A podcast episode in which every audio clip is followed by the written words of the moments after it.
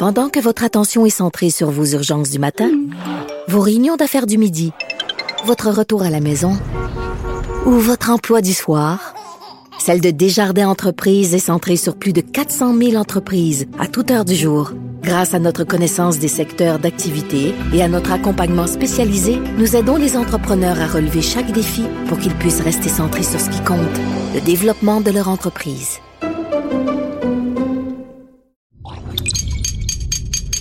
Radio. Salut, c'est Charles Dran avec l'équipe dans 5 minutes. On s'intéresse aux sciences, à l'histoire et à l'actualité. Aujourd'hui, on parle d'intelligence artificielle et d'éthique, deux notions qui devraient aller de pair, qui devraient parce qu'on réalise que c'est pas encore acquis. Quand on voit l'importance que prend l'intelligence artificielle dans nos vies quotidiennes avec nos objets connectés, nos réseaux automatisés qui gèrent et qui collectent nos données personnelles, il y a vraiment de grands enjeux liés à l'éthique, en particulier quand on est une gigantesque entreprise comme Google, parce que oui, Google développe ses propres réseaux d'intelligence artificielle avec les moyens colossaux qu'on lui connaît. Problème, la méga corporation vient de virer les deux co-directrices de son équipe d'éthique des intelligences artificielles. Pourquoi? Qu'est-ce qui s'est passé? Qu'est-ce que ça implique? Et est-ce qu'il faut s'en inquiéter? Voici Baptiste Zapirin. L'intelligence artificielle, l'IA, créée par les humains mais apprise et appliquée par les machines, ça peut faciliter la vie, il faut le dire. Elle trouve des réponses à notre place dans des applications de recherche, elle peut exécuter des tâches répétitives très rapidement, ou euh, surveiller tout avec précision, de la consommation d'électricité à l'arrosage des champs par exemple. La place de l'IA est déjà toute réservée dans l'avenir de l'agriculture ou du transport, avec les véhicules sans pilote, dans les hôpitaux, les entreprises, la sécurité, partout.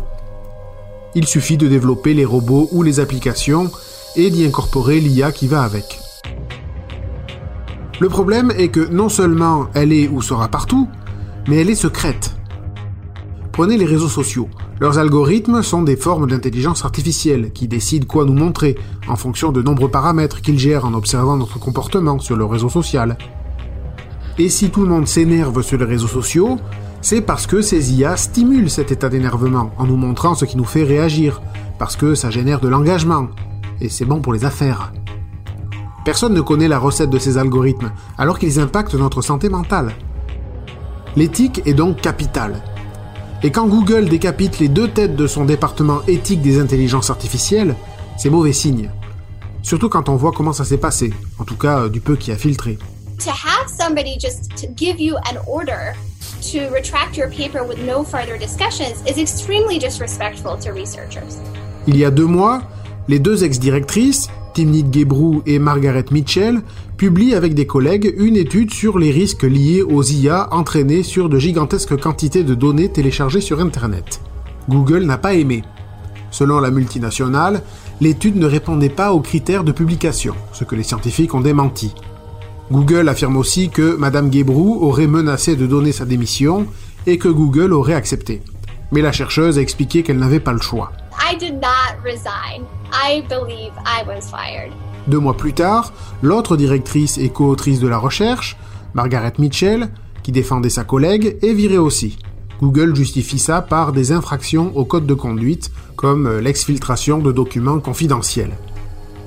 Et comme l'a récemment fait remarquer le mathématicien français et vulgarisateur scientifique Lee Nguyen Hong sur sa chaîne YouTube Science for All, il y a de quoi être inquiet. Cette course à la performance me paraît extrêmement dangereuse, voire complètement terrifiante. Car Google fait justement ce que questionnaient ses ex-directrices. Ces IA vont télécharger leurs informations partout sur Internet, et on peut se demander avec quel souci de qualité.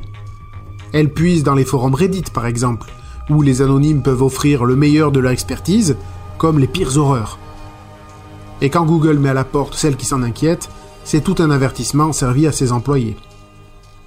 Ajoutez à ça la grosse compétition commerciale qui se met en place sur le marché des intelligences artificielles, et, euh, craint le mathématicien français, vous avez un contexte où Google pourrait être tenté de déployer trop vite des algorithmes dangereux et mal régulés qui pourraient alimenter toujours plus la manipulation politique, les théories du complot, les biais racistes dans ses résultats de recherche. Et même la révélation indirecte d'informations personnelles, puisque les IA de Google s'entraînent actuellement à suggérer des réponses à vos courriels. Oui, parce qu'ils les lisent. Autrement dit, si Google déploie ses algorithmes de manière précipitée, alors il n'est pas impossible que lorsqu'on cherche sur Google une question personnelle sur vous, Google nous fournisse une réponse fondée sur la lecture de vos emails. Le tout dans un but commercial de nous rendre accro à l'univers Google, ses applications et ses équipements. Alors bien sûr, peut-être que Google fera preuve de bienveillance et mettra en place des garde-fous. Mais c'est justement le problème, on ne sait pas ce qu'ils font. Les algorithmes de Google, comme ceux de ses concurrents d'ailleurs, sont top secrets. Personne, pas même les employés, ne connaît les paramètres complets de leurs intelligences artificielles, ce qu'ils font vraiment de leurs données. Personne ne connaît la recette en détail donc impossible de la contrôler.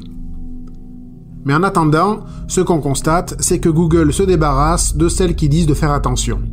C'est un très mauvais signal de la part de l'entreprise qui contrôle plus que quiconque le flux d'informations sur Internet.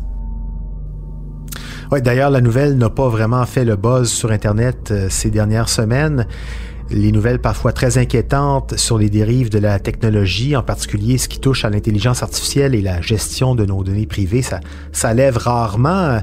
Et pourtant, pourtant, peut-être parce que le confort ou les loisirs procurés par ces technologies en retour est, trop fort, on endort notre méfiance.